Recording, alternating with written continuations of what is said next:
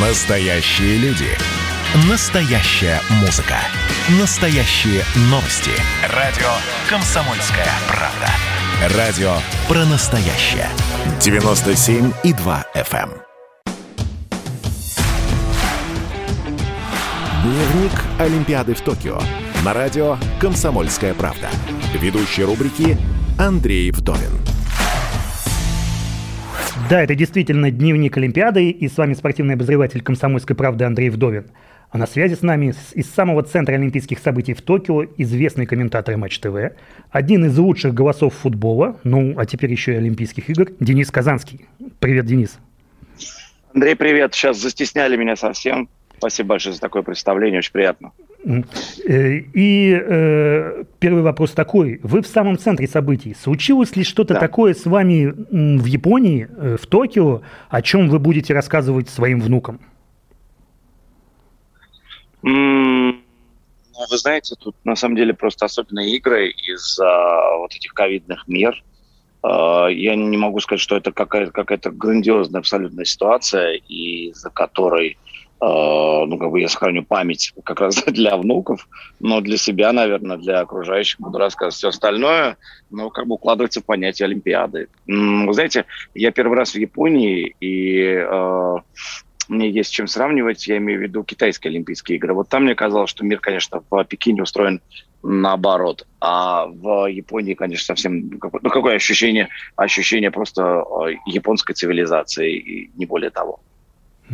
А мне казалось, что вы назовете финал в сабле, потому что там встречались Софья Великая и Софья Позднякова, и э, нам с, с- этой стороны телеэкранов да, казалось, что это поединок просто потрясающих эмоций.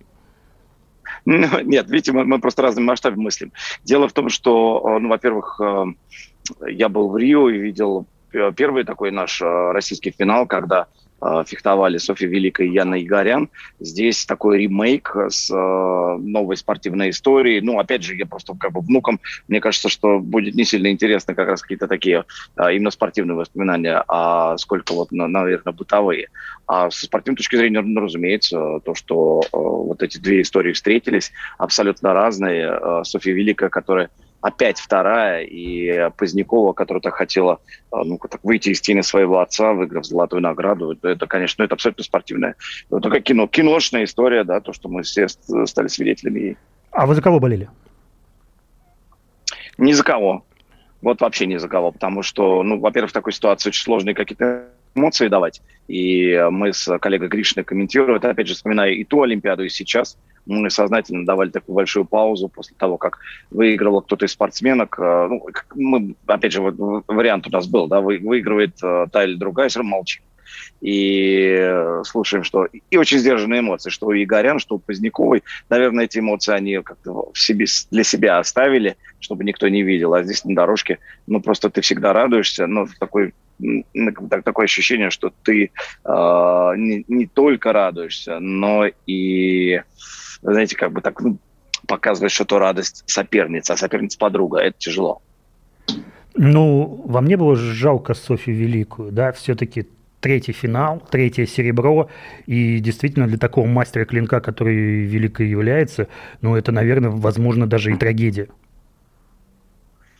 Знаете, вот опять же, тут такая странная категория, потому что э, жалеть в профессиональном спорте, вот перед э, этим финалом как-то такие были размышления о том, что вот судьба вас даст, а может быть как раз судьба вот в этом-то и состоит, чтобы получать эти серебряные награды и э, запускать карьеры совсем других людей. Не знаю, мне кажется, что э, здесь такой абсолютно философский вопрос. Это точно не лежит в плоскости э, жалко, не жалко. Нет, вот мы мы получаем такую Софью, э, серебряную Софью, значит, ну, опять же, значит, не значит, но, видимо, воздается ей чем-то другом. А, Софья Позднякова, дочь президента Олимпийского комитета России. Вообще при общении с ней чувствуется, что вот это, назовем так, из такого большой олимпийской семьи девочка? Нет, ну такие вещи, опять же, а как, а как это можно почувствовать? Нет, в, знаете, если бы она, например, была бы не спортсменка, а инстаграм-блогер, тогда бы, наверное, мы говорили, что она дочь э, президента Олимпийского комитета и может позволить себе дорогие брендированные сумки, какие-то сумасшедшие машины, и, ну, условно, да, я думаю, что Станислав Алексеевич так, наверное, бы не воспитывал свою дочь. Ну, но, опять же, если бы она была не спортсменка. Так как она спортсменка, и э, она прекрасно понимает, что вот ну, у нее за плечами такой рюкзак, у нее папа четырехкратный олимпийский. И, и все всегда будут говорить о том, что ну, понятно, чего она фехтует, там, ну, ясно, там папа. И из этой, ну, я думаю, что так или иначе, там, я сталкивался с таким, а, когда учился в университете, потому что мой папа был проректором. А, это, конечно, немножко другой уровень э, здесь на Олимпиаде, сами понимаете, но ну, мне так немножко знакомы эти ощущения, поэтому вот выйти, это было тяжело, и она это сделала. Во-первых, она выиграла чемпионат мира, но чемпионат мира проходит каждый год, и э, это, это действительно большое достижение. Но Олимпиада – это совсем другие эмоции, и и э, э, это действительно, ну, вот она сделала этот важный шаг. Поэтому в общении, конечно, это не чувствуется. И э, это на самом деле такой, может быть, комплекс, который с годами развивается. Но вот я уверен теперь после вчерашнего дня, э, что София лишена таких, э, ну, таких вот проблем. Э, мы видели кадры, как э, София и Станислав Поздняков э, ну, встретились после этой Олимпиады, скажем так, да, mm-hmm. после, после вот этого поединка золотого. Это было очень трогательно, это очень было, ну так, по-хорошему, эмоционально. И а с вашей точки зрения, да, вы как увидели вот эту встречу, вы как увидели вот эти эмоции президента Олимпийского комитета? Ну, в этот момент э, мы еще продолжали комментировать. Тут мне очень не нравится, как работает наша коллегия телевизионная здесь, в Токио, потому что, ну, как бы тут несколько аспектов давайте сразу захвачу, потому что у нас пустой зал. Ну, есть спортсмены, которые так поддерживают. Ну, опять же, не, не сравнить, когда там зал даже на две трети полный. И э, если вы следите за тем, как показывают фехтование, вот самый нужный момент, когда а, тренер подходит к спортсмену, и в этой тишине есть возможность услышать, что он ей говорит. А, нам дают эти повторы бесконечные, и ну, ну вот я постоянно бурчу по этому поводу. И это простая была ситуация. Опять же, все прекрасно знают в этом зале, потому что фехтовальный мир, он небольшой. Все знают, что это дочь олимпийского чемпиона, что он здесь. И, ну, не знаю, не повернуть камеру там буквально на несколько градусов, а, это, ну, ну, это, на мой взгляд, преступление. И это не попало в телевизионную трансляцию. Мне рассказывать о том, ну, как бы рассказывать зрителям а, то, чего они не видят, это, конечно, не, неправильно, это не, не в законах телевидения. Но действительно так я, что называется, на сленге даже подворовывал, видел, что там происходит, и видно было, какие эмоции, особенно у Станислава Алексеевича, потому что э, София, ну, она победила, она все, она идет дальше. Я думаю, что этот миг для каждого спортсмена, он длится, ну, буквально несколько секунд, когда она на дорожке, когда она вот чувствует, что она стала олимпийской чемпионкой. А дальше начинается жизнь. И вот в этой жизни, уже в новом статусе, она идет к папе, а папа, конечно, рыдает, потому что, ну, для него это, это абсолютно... И мечтал ли он об этом? Я боюсь, что даже нет. Но вот это случилось, это, конечно, абсолютно невероятное э, человеческое счастье. А еще и подмешав сюда столько олимпийских наград в одной семье, ну, это просто блеск. А у вас вообще есть информация, как спортсмены отмечают победы в, в Олимпийской деревне? Да, понятно, что она закрыта, понятно, что очень строгие меры, э, как и безопасности, так и э, антиковидные меры очень строгие. Но все-таки может, можно туда как-то одним глазом э, заглянуть и посмотреть, как происходит, возможно, какое-то неформальное чествование наших олимпийских чемпионов? Нет, я тут не буду крутиться и рассказывать о том, что, во-первых, нельзя, естественно, э, и так всегда Олимпийская деревня закрыта. А Сейчас она закрыта, по-моему, на 29 тысяч замков, и туда комментаторам, журналистам не попасть. Пусть мы тут издаем каждый день э, эти э, анализы, и нас проверяют бесконечно, но все равно даже мы уже не идем на эти встречи с спортсменами, потому что, ну, мало ли, у нас круг общения чуть шире, и, представляете, вот человек готовился пять лет к этой Олимпиаде, встретился с журналистом и попал, и у него положительный тест. И, и что это такое? Это будешь себя винить до конца жизни. Но э, вот прямо сейчас просто это очень легко объяснить, там ничего не было явно в деревне, по одной простой причине, впереди еще командные соревнования. Поэтому если устроить там гульбарий, э, по поводу золотой медали, то тебя просто не хватит уже на, на команду. А э, это, это уже другая мера ответственности. То есть ты тут выступаешь сам за себя, естественно, за страну, а там ты выступаешь за команду. Поэтому я уверен, что э, София вчера, здесь ответив на миллион вопросов, и пройдя все эти э, необходимые процедуры, как любому спортсмену, пошла после этого спать и просто готовиться уже к тренировкам, готовиться к тому, чтобы выступить в команде и постараться повторить то, что нам удалось в Рио. То есть взять личную медаль, серебряную личную медаль и еще золотую команду.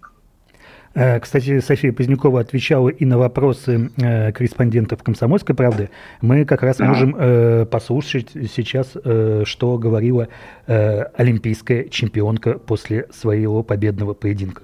Папа после победы поздравил, очень э, рад был, очень горд, поэтому я тоже рада, что он испытал такие потрясающие эмоции. Победу, не знаю, посвящаю всем своим близким, своему мужу Константину Лохану, своим родителям, своим бабушкам, дедушкам и всем-всем-всем потому что все за меня болели, всем болельщикам, всем тем, кто в нашей стране далеко-далеко отсюда держал кулачки, поддерживал нас на протяжении всего дня. Ну а мы прерываемся на несколько минут, а потом снова вернемся к разговору о том, какая это самая странная Олимпиада в истории. Радио «Комсомольская правда». Это корреспонденты в 400 городах России. От Южно-Сахалинска до Калининграда. Я слушаю радио «Комсомольская правда». И тебе рекомендую. Дневник Олимпиады в Токио на радио «Комсомольская правда». Ведущий рубрики Андрей Вдовин. Ну а мы продолжаем. Спортивный обозреватель Андрей Вдовин в студии, а комментаторы Матч ТВ Денис Казанский в Токио, где сейчас в самом разгаре Олимпийские игры. Денис, а вы вообще были на церемонии открытия? Нет, Андрей, я смотрел ее по телевизору, где находясь буквально там в нескольких километрах от э, точки. Туда невозможно было попасть, если ты не комментируешь. У нас на канале этим занимается Дмитрий э, Губерниев и Ольга Богословская, поэтому им выпала такая часть. Ну вот я надеюсь, что на закрытие могу попасть. Но все равно э, сама по себе церемония открытия, во всяком случае, с телевизионной точки зрения, оставляла какое-то очень странное впечатление. Да? Я бы даже сказал, вот, но мне показалось, что даже гнетущее. Пустой стадион, нет аплодисментов, нет вспышек э, телевизионных э, камер на телефонах, и нету той самой энергии, которая дает вот этот вот огромный стадион 68-тысячник.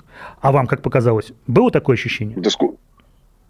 скука смертное, а не открытие. Вот я, вы знаете, там они рассказывают японцы нам, ну и действительно факт, что у них тут э, четырех людей, которые так или иначе отвечали за э, церемонию открытия Олимпийских игр, поувольняли. А кого-то за три месяца за очень странные сексистские высказывания, кого-то буквально там за несколько там, дней до начала Олимпиады, как композитора и главного режиссера, за ну, такие шутки из местного КВН и за то, что он издевался в своей школе над э, учениками, будучи сам учеником, естественно. Ну, в общем, тут по разным причинам. Но это, я не думаю, что это как-то кардинально изменило э, церемонию открытия. Ковид, разумеется, повлиял. То есть, если, условно, мы в Рио-де-Жанейро могли представить, насколько технологичным игры в Японии, то сейчас мы ну, просто по констатация факта э, церемония открытия, я думаю, что и закрытие будет примерно одинаково. Она провалена, но, но здесь особая ситуация, в которой приходится жить Японии. Было важно просто их провести игры, а уж смотреть на то, как там сравнивать церемонию открытия, например, здесь и в, в Сочи, ну, наверное, не правильно. Говорят, что вообще в Японии эти игры очень не нравятся да, местным жителям. Э, люди протестуют против них и так или иначе дают понять, что нет, сейчас не время было проводить эти, эту Олимпиаду. А это чувствуется как-то там, внутри, в Токио? Нет, я пока ни разу не встречал протестующих. Конечно, э, мы тут тоже должны оговаривать, э, что э, все, кто приезжает сюда, садятся на такой двухнедельный карантин, по сути дела. У каждого журналиста здесь в смартфоне два приложения. Одно, которое как бы так отслеживает твои контакты. Если вдруг рядом кто-то есть у тебя из заплюсованных, ты тоже попадаешь в такой фактор риска и можешь попасть на карантин. Второе, во втором ты каждый день отмечаешь свое состояние здоровья. И вот по истечении двух недель ограничение снимается, мы можем уже выходить в город. Просто не значит, что мы не выходим туда, потому что мы все-таки передвигаемся, там, например, от гостиницы до э, зала, где проходит э, фехтование, ну, где-то километров, наверное, 50. И мы тут на перекладных сюда добираемся. Но, опять же, маршрут э, достаточно, м- как сказать, изолирован. То есть общественным транспортом на метро мы не доедем, но на специальном такси мы доедем. Совершенно спокойно мы контактируем с местными жителями, что здесь во дворце, что э, в гостинице, что там нас по 15 минут выпускают в город, ну, условно, чтобы какие-то продукты купить. И вот я живу в самом центре, в район так называемый Гинза, это вот прям вот центр Токио. Ну, я за все эти дни, а уже почти 10 дней, ни разу не видел никого из протестующих. То есть там иногда как-то мелькают на, на, по телевизору. Но вот на что я обратил внимание, часто вот на таких акциях журналистов больше, чем самих протестующих.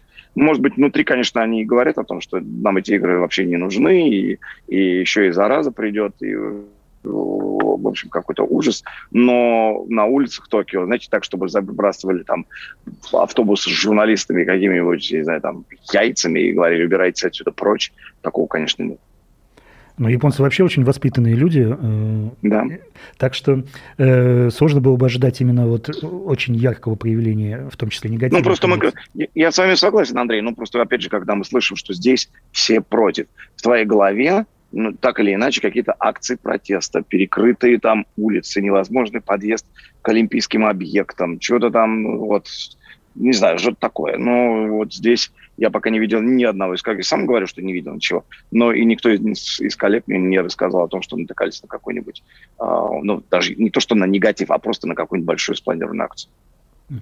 А каково это вообще пустые трибуны? Да? Мы немножко касались этой темы, когда вы рассказывали про э, финал э, в Сабле. Но все-таки, да, когда э, такое происходит на футбольном матче, это катастрофа. Это убивает футбол полностью. Да. Да? Но когда мы смотрим трансляцию того же фехтования, кажется, что мы даже этого не замечаем. Да? Что людей в зале нету, что ну, вот такие, такое напряжение, э, такая искра проскакивает между двумя спортсменами, что даже не замечаешь, что зрителей нету. А как там в зале? Помимо того, что вы слышите тренеров? Все то же самое. Я могу сказать, что, конечно, игровые виды спорта от этого страдают, а виды спорта индивидуальные от этого могут только ну, даже выигрывать. Но, опять же, вот тут все относительное. То есть вот есть, например, а, японские э, фехтовальщики, да, которые явно надеялись на то, что здесь будет такая стена огромной поддержки, и это, конечно, придает невероятно много сил и эмоций. Но сейчас все как бы в таких равных условиях, и, ну, опять, вот, знаете, относительно действительно равные. То есть вот э, как-то так очень странно устроено, и я об этом тоже в репортаже говорил, что вот э, команды фехтовальщиков здесь, ну, ребята, естественно, вылетают, если мы говорим про индивидуальное первенство, да, вылетают и приходят на, на трибуны поддержать своих. И очень ярко болеют. Вот это почему-то не относится к нашей команде. Для меня это большая загадка. Почему? Я видел, как там, ну, условно, там итальянцы поддерживают своих, французы поддерживают своих. Ну, не говоря уже там про корейцев, китайцев, которые тут на ушах стоят и создают такое ощущение прям полных трибун. Мы же как-то вот всегда очень скромно ведем. У нас, понятно, опять же, когда фехтует Великая и Позднякова, тут очень сложно как бы свои чувства определить, и то, что все это проходит в гробовой тишине, правильно. Но когда выходит, например, Лариса Коробейникова, почему там м- вот прямо тихо, у меня нет ответа на этот вопрос. Почему, когда Айзанат Муртазаева, почему сидят наши спортсмены и, и тишина, вот это для меня немножечко загадка, и я надеюсь, что больше такого не повторится. Но это а, зажатость а, ну, или это конкуренция? Мне сложно сказать. Мне сложно сказать, потому что, ну, вы знаете, как бы ну, конкуренция, она, ну, вот когда есть команда, тогда есть команда. Она что, в, опять же, командном виде спорта друг другу помогаешь, да, на дорожке. И вот это очень важно, когда у тебя большая команда, ты свои личные амбиции куда-то выбираешь, выходишь и болеешь за своего, потому что он твой товарищ, ты ему помогаешь на, э, в спарринге, в разминке, там какие-то медицинские вещи, ты с этим живешь, только так команда и делает. Я не говорю о том, что у нас этого нет, просто я говорю, я, я э, говорю о своих наблюдениях, вот то, что вот как-то так все это происходит. А что касается зрителей, ну, слушайте, ну, на самом деле, опять же, тут э, из двух зол приходится выбирать. Здорово, что эти игры вообще происходят, потому что если мы их потеряли, вы представляете, сколько людей бы э, ну, потеряли свои какие-то олимпийские, ну, как бы грубо, грубо это не звучит, и, и громоздко не звучало, но мечты. Когда люди смотрят э, Олимпиаду по телевизору, да, всегда делают для себя mm-hmm. какие-то небольшие открытия. Может быть, так. в каких-то там правилах, может быть, в каких-то там технических вещах, да, в экипировке спортсменов и так далее. А для вас было mm-hmm. какое-то такое открытие на этой Олимпиаде? Ну, знаете, вот э, любой журналист, который работает на Олимпийских играх, вам скажет, что Олимпиаду он особо не видит, потому что, э, ну вот, вот, например, э, я приезжаю в спортзал к 9 утра и выхожу отсюда в 10 вечера. И я успеваю через телеграм-канал что-то посмотреть, какие наши ребята, за какие медали они борются. И по соседству у меня есть только один зал, одна возможность. Мы так на солидном удалении находимся от города. Соседний зал, где сейчас проходит хэквондо.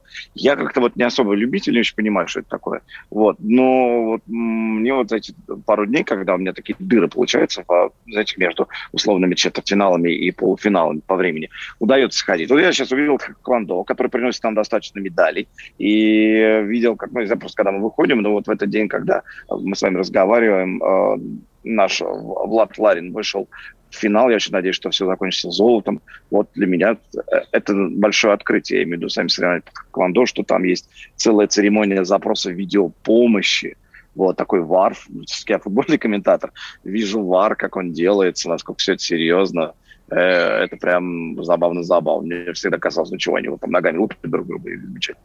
Нет, тут все кажется гораздо интереснее, сложнее. Но плюс еще экипировка. Мои личные впечатления, да. Да, да, и плюс у них экипировка такая еще такая, ну, со стороны забавная, да. И, конечно, когда наши спортсмены выигрывают, когда наши спортсмены завоевывают медали, а там у нас уже полный комплект медалей, а в этом сегодня, может быть, еще э, добавиться к этому. Э, да. Вообще это, конечно, здорово и отлично. А вообще ну, сам... я вот, знаете, да. я, я, я просто говорил, вот опять же, мы тут недавно с вашим коллегой говорили на радио, что нас всех убил вот этот опрос в ЦИУМ, что 97% не знает э, ни одного олимпийца. И поэтому, вы знаете, вот ребята здесь, на Олимпийских играх, бьются не только за какие-то свои, там, э, за свою карьеру, да, за то, что после Олимпиады они получают там, солидные призовые. Это, ну, как бы, у нас так это устроено, да, есть страны, которые не платят призовые, за победу в Олимпийских играх. И, ну, как так система устроена. Короче говоря, за какой-то свой такой маленький социальный лифт. Но и за то, чтобы спорт в нашей стране жил не только во время Олимпийских игр, а во время вот всего цикла. Ну, мы смотрим вместе с вами телевизор, да, я работаю на спортивном канале, мы как-то постоянно все это дело... И, и вот опять же, этот опрос, опрос показывает, что значит не в полной мере, значит не здорово стараемся. Но говоря о коллегах, там совсем беда. Ну, согласитесь, на больших каналах о соревнованиях вспоминают только раз в 4 года, ну или в 5 лет, если сейчас мы посмотрим. Все остальное время занято совсем другим. И, конечно, никто не будет знать их. Ну, конечно, никто не будет знать. Это обидно. Да, именно поэтому 8% э, россиян ждали на этой летней Олимпиаде э, соревнований по фигурному катанию. Да, ну, а, да, мы а уходим... а 3% хоккей и биатлон. Да. да, ну а мы сейчас уходим на несколько минут на перерыв, и э, скоро, очень скоро Олимпийский дневник вернется к вам. Радио «Комсомольская правда». Это лучшие ведущие. Я слушаю радио «Комсомольская правда». И тебе рекомендую. Дневник Олимпиады в Токио. На радио «Комсомольская правда». Ведущий рубрики Андрей Вдовин. Ну, а мы возвращаемся на Олимпиаду. На связи с нашей студией Денис Казанский, комментатор Матч ТВ который находится как раз сейчас на той самой Олимпиаде, в самом ее центре, в Токио. Э, Денис, а вообще, кроме фехтования, которое, которое вы комментируете, э, что, как, какие еще виды спорта вас интересуют? Это хэквондо, о котором мы только что говорили. Какие еще виды спорта э, вам удается хоть как-то зацепить? Ну, опять же, понятие дневник Олимпиады никто не отменял, что на нашем телевидении, что на японском. То есть такая достаточно серьезная разница во времени, поэтому, когда мы заканчиваем э, работу в зале, приезжаем в гостиницу, можно смотреть японское телевидение.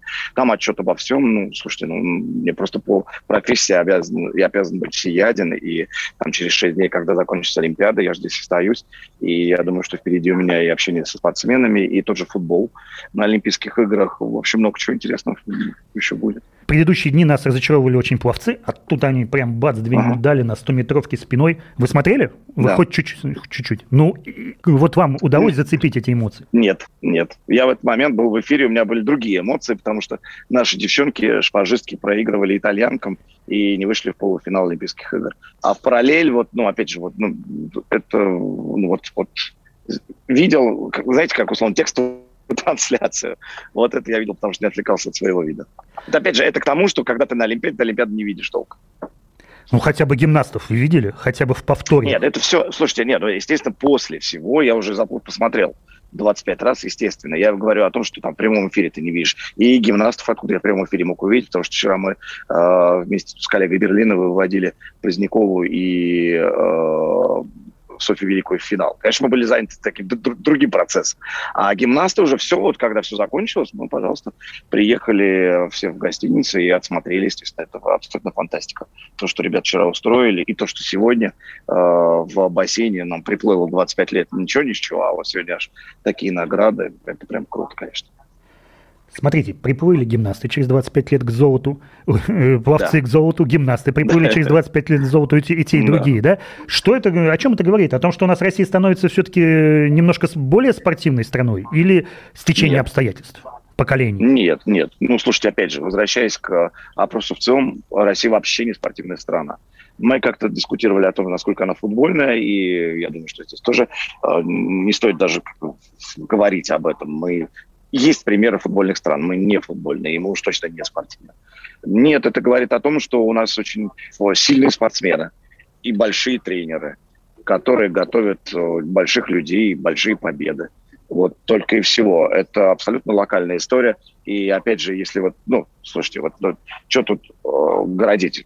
Я уверен, что огромное количество коллег наших понятия не имело о том, кто входит в сборную страны по гимнастике, как там условно выступают наши стрелки, э, кто находится в сборной России по фехтованию, великую, наверное, назовут, все, на этом все. Поэтому не, не, ни в коем случае тут не, не надо обманываться. Это просто конкретная победа конкретных людей. Но не система. Не система. Вот что важно.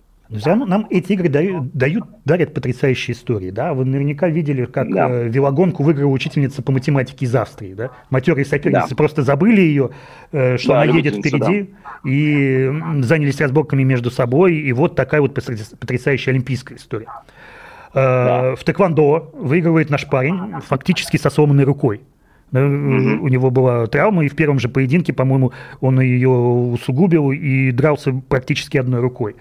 Вот, mm-hmm. опять же, гимнасты, да, э, опять же, наш парень Даваян, который э, по всем медицинским законам, ну, вы, должен был пропускать эти Олимпийские игры из-за серьезной да, травмы. С Ахиллом, да, да. Да, и все равно успевает восстанавливаться, выходит, помогает команде выиграть это золото. И это тоже потрясающая очень история. И таких историй множество на Олимпийских играх. Вот у вас есть какая-то да. вообще своя самая любимая, которую вы, ну не знаю, готовы рассказывать, пересказывать, пересматривать э, в сторис Инстаграма, допустим? Знаю, действительно, если говорить про то, что происходит прямо сейчас на играх, да, и я думаю, что еще что-нибудь интересное. И, и вы явно вспомните э, олимпийский шорт-трек, когда, по-моему, австралиец пришел к победе, когда все попадали э, основные э, претенденты на титул, а он единственный остался на ногах и доехал до, или новозеландец, доехал до да, да, да, Олимпийских по, игр. Не попал в этот завал, потому что был последним да. и оказался первым. Да, да, да. да, ну, знаешь, кинокомедия. Ну, как бы и кинокомедия, и драма для тех людей, кто в этом завале оказался. Нет, ну, слушайте, действительно, тут историй, историй огромное количество. И там Здесь, например, попадает, опять же, про фехтование попадает э, француз Канон, который вообще не рассматривали его никаким образом. В качестве соперника никто из э, действующих шпажистов. Он попал ну, практически случайно. Там человек, который должен был, был поехать там по нескольким причинам, не попадает в сборную. Этого берут почти запасным. Он приезжает, тут всех выносит в один прекрасный день, становится олимпийским чемпионом. Все, теперь он, он в истории. Опять же, таких в любом виде спорта масса таких примеров. Любимых историй, ну, не знаю, просто мне, мне будет как-то неправильно, наверное, рассказывать. Потому что я слежу за судьбами всех наших ребят-фехтовальщиков. И вот, опять же, история Софьи Великой. Чем не кино? Приезжать вот на очередную Олимпиаду и выигрывать серебро. Ну вот как так? То есть, Денис, если бы вам сказали, снимайте любой фильм, который вы хотите, вот вам огромный бюджет, вот вам голливудские возможности, вы бы снимали про фехтование? Ну, про фехтование только что сняли фильм. Это и, да, да. Но ну, вторую, да, вторую часть тоже уже Говорят, пора. неплохой. Да, говорят, неплохой. Я смотрел, да, а, Да, хорошо. Не знаю, я просто знаю, что там в конце звучит нас, э, наш голос Елены Гришиной. Э, дают как раз в э, трансляцию из Рио вот с того самого боя. М-м- не, слушай, я пока еще не знаю. Мне бы вот давайте посмотрим все игры. Можно всех посмотреть из этой серии, а потом уже решим, э, какое, какое кино снимем. На этой Олимпиаде практически нет темы допинга. Почему? Ну, она только что, по-моему, только что она вот прямо сейчас э, заиграла сегодня. И кто-то из спортсменов попался на допинге. По-моему, это прям свежая, свежая история. И я буквально там пролистывал, пролистывал новости и увидел, что, по-моему, триатлонистка попалась какая-то. Я не очень в теме, потому что, вот опять же, буквально вот за несколько там, минут до нашего с вами а, а, включения я увидел эту новость, но не, не вчитался. Но все равно, но, но я ну, перефразирую ну, вопрос, да, э, нету да. темы допинга в отношении сборной России, нету спекуляций, даже не темы, а даже спекуляций на тему допинга. Да. Нету какой-то вот такого давления, которое было на самом деле и в Рио в 2016 году, и в Корее в 2018 да. году. Э, все, от нас отстали? Не знаю. Я вот не могу ответить на этот вопрос, а, потому что ну, вот мы должны находиться как-то, наверное, в спортивной среде, чтобы понимать, а, насколько соперники относятся к нашим ребятам а, предвзято или, или нет, или все это действительно закончилось. Как, опять же, как комментатор я такого не ощущаю и ни разу не сталкивался с таким вопросом, что тут делаете, вы допинговая сторона, вы там всех обманули и что тут приехали.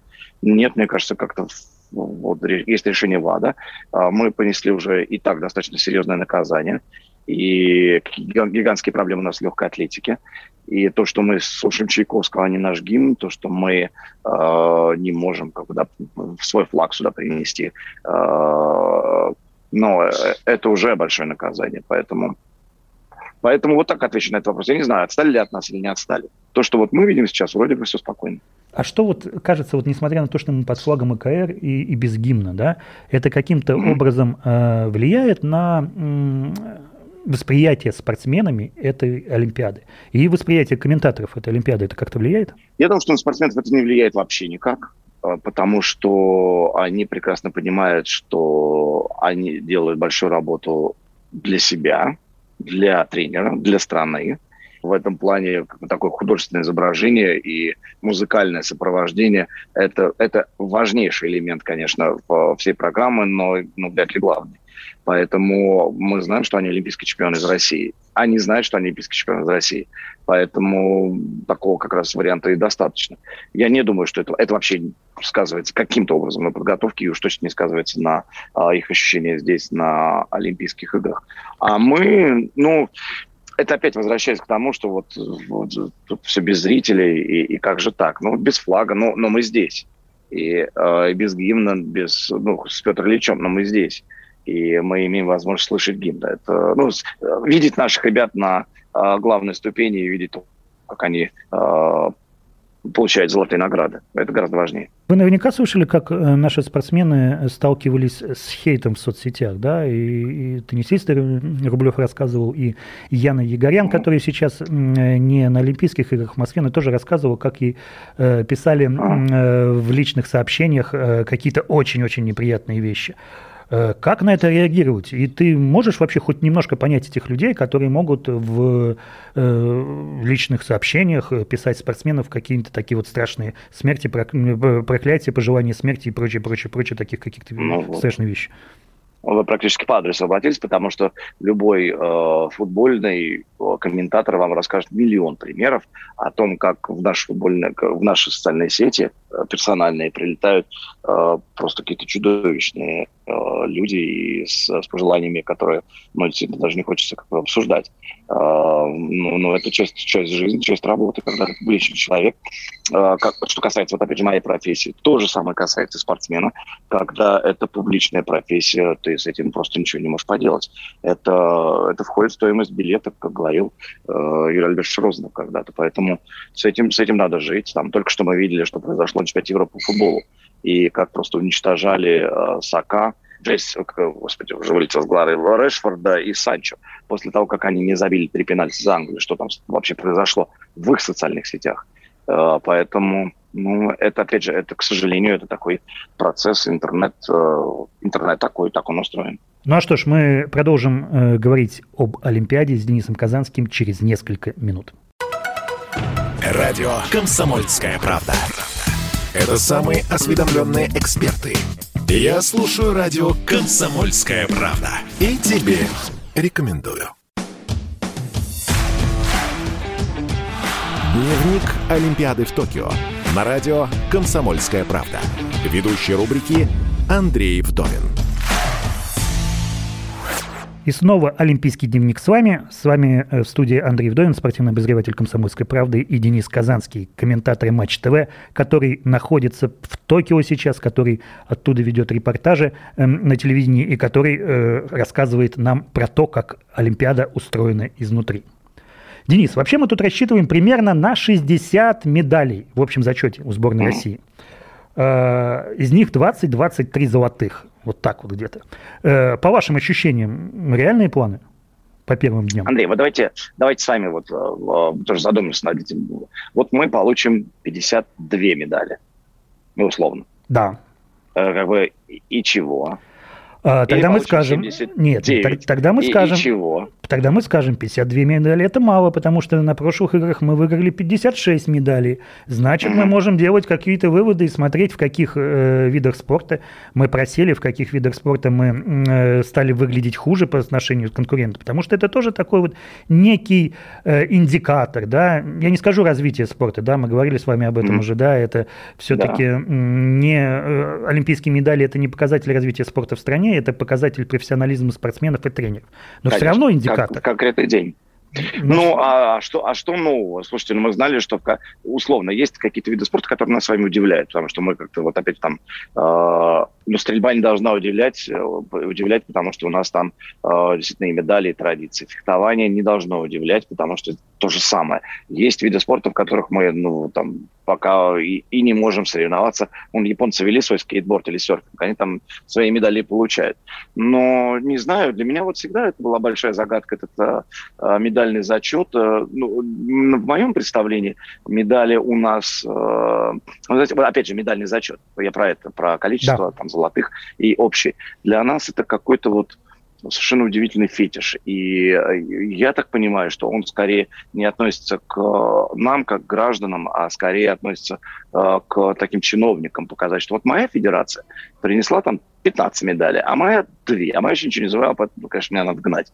Вот мне кажется, что это скорее такой вот чиновничий вариант, чем э, то, что имеет э, напрямую отношение к спорту. Поэтому я, ну, это, это мое, опять же, персональное ощущение, что э, я, я очень сложно отношусь к тому, как мы воспринимаем медальный зачет, и когда мы считаем их, там, вот опять же, там 52 или 79. Ну, ну, ну, ну понятно, ну, опять же, никто же не обращает внимания на то, что там происходит с Америкой, да, и сколько они получают медалей, и ну, вот, вот.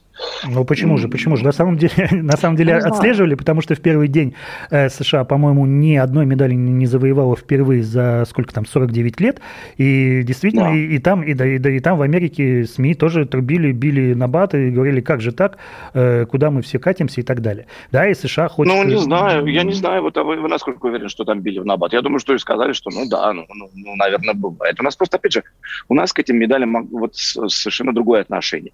Да, и, опять же, это так, так устроено. Вы же знаете, что в той же Великобритании, например, э, никаких премиальных за, э, за победу в Олимпийских играх не было. Я вот не знаю, как сейчас, я думаю, что то же самое осталось. Но там немножко по-другому система. Такое... Там по-другому система да, немножко да, устроена, да, да, потому что... Там государство в тебя вкладывает деньги, ты, да. Э, ты становишься представителем государства на Олимпийских играх, а дальше, если ты побеждаешь, у тебя появляется какие-то профессиональные контракты. У нас все по-другому, поэтому, ну, естественно, и отношение а, к, опять же, к медальному зачету у нас совсем иное. Но мы с вами имеем право смотреть на то, на, на вот этот подсчет медали по-своему. Я так, вы вот по-другому, наверное, я не знаю. И э, вот опять же для меня это просто вот это количество ну, вот это просто цифра. Это точно не отражает развитие спорта. А вот это как раз, наверное, должен быть маркер. Но с другой стороны, да, как мы узнаем, что успешен тот или иной вид спорта или нет? Хороший там, хороший там менеджмент или нет? Хороший там тренер или нет? Вот возьмем дзюдо, да? Вот, знаете как? А, нет, я, я вам скажу, как узнаем. Вот опять же, вот когда э, вот этот опрос в целом будет нам называть конкретные фамилии, имена, и мы будем следить, тогда мы будем говорить о том, что спорт успешен по-настоящему. Ну, спорная история, на самом деле, опять не убедили. Денис. Да, конечно. Не, не, не убедили, эта дискуссия Они, еще на, на многие, на, да, на многие часы, я подозреваю, что годы. На самом деле, мне нравятся ваши точки зрения, э, потому что действительно хочется, чтобы люди знали наших э, спортсменов, чтобы переживали за них, знали правила видов спорта, болели за них. Потому что если знаешь, людей, да, конечно, ты больше переживаешь, больше смотришь и так далее. Спорт. А вот... Ну вот это и есть, как основной взгляд, опять же, это и есть маркер победы. То есть вот сейчас мы идем как бы от обратного, и наши ребята, получая золотую награду, становятся, э, становятся вот Э, предметом интереса. А, опять же, не тех кто, людей, которые смотрят, но взгляд за спортом, да, они прекрасно знают, что происходит, а, а вот новых людей, которые только приходят в спорт и которые будут следить не раз в 4 года. И мне кажется, что вот это как раз и есть объективный показатель, а не количество медалей. А дальше, ну, опять же, вы правы абсолютно, что мы с вами тут придерживаемся разных позиций, и мы можем дискутировать достаточно много. Какие соревнования вы еще ждете? Да, впереди очень-очень много дней, очень много дисциплин всего-всего-всего-всего э, интересного, но все-таки какие? Вот, может быть, есть что-то. Футбол, может быть, вы ждете. Может быть, вы ждете, не знаю, спартаковцев, э, э, спартаковцев в сборной Аргентины э, и потенциальных э, зенитовцев в сборной Бразилии. Э, может быть, еще что-то такое необычное. Ну, э, давайте так, я, конечно, сейчас просто с головой еще в фехтовании нахожусь, поэтому как-то не успеваю отслеживать то, что происходит вокруг. Но перспектива, э, я с, с диким интересом слежу за тем, что происходит в э, командных видах спорта. И э, меня это очень кручинит, то, что наши девчонки э, вряд ли доедут в гандболе до, э, до чего-то серьезного. И очень хочу, чтобы выстрелили парни-волейболисты, потому что, ну, опять же, с девчонками, думаю, будет гораздо сложнее. Вот командные виды спорта меня интересуют, наверное, в большую степень. И очень я тоже кручинюсь, что нет э, ни наших ребят, ни наших девчонок на футбольном турнире. А почему гандбол такой провал? Потому что Трефилов только на трибуне? Ну, я не думаю, что здесь... Нет, конечно, и роль личности в истории, безусловно.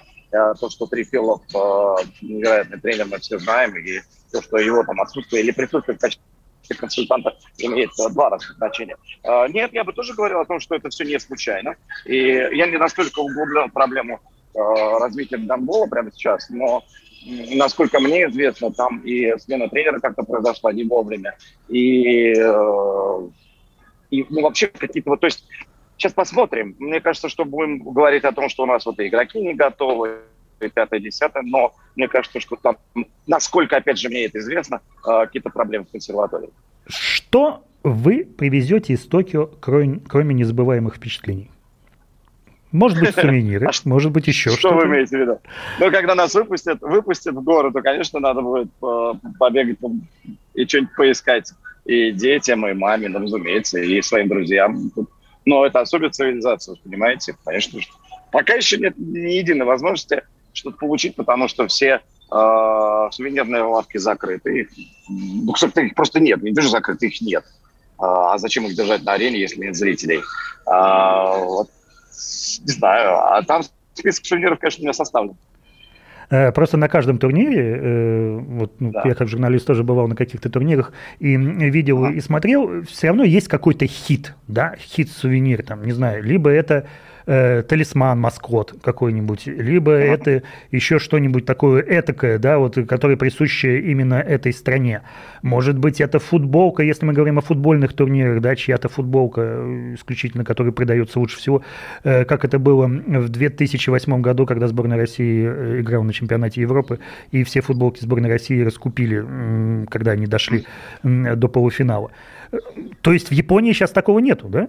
Правильно я понимаю? Правильно понимаете, есть в небольших магазинчиках, ну, знаете, какие-нибудь такие э, обычные, давайте скажем так, канцелярские сувениры и, и талисманы, мягкие игрушки, но не более того. Ну, это, это опять это абсолютно нормально для ситуации, адекватной ситуации, потому что на трибунах нет зрителей, а есть смысл там условно заваливать все майками или какими-то особенными штукенциями.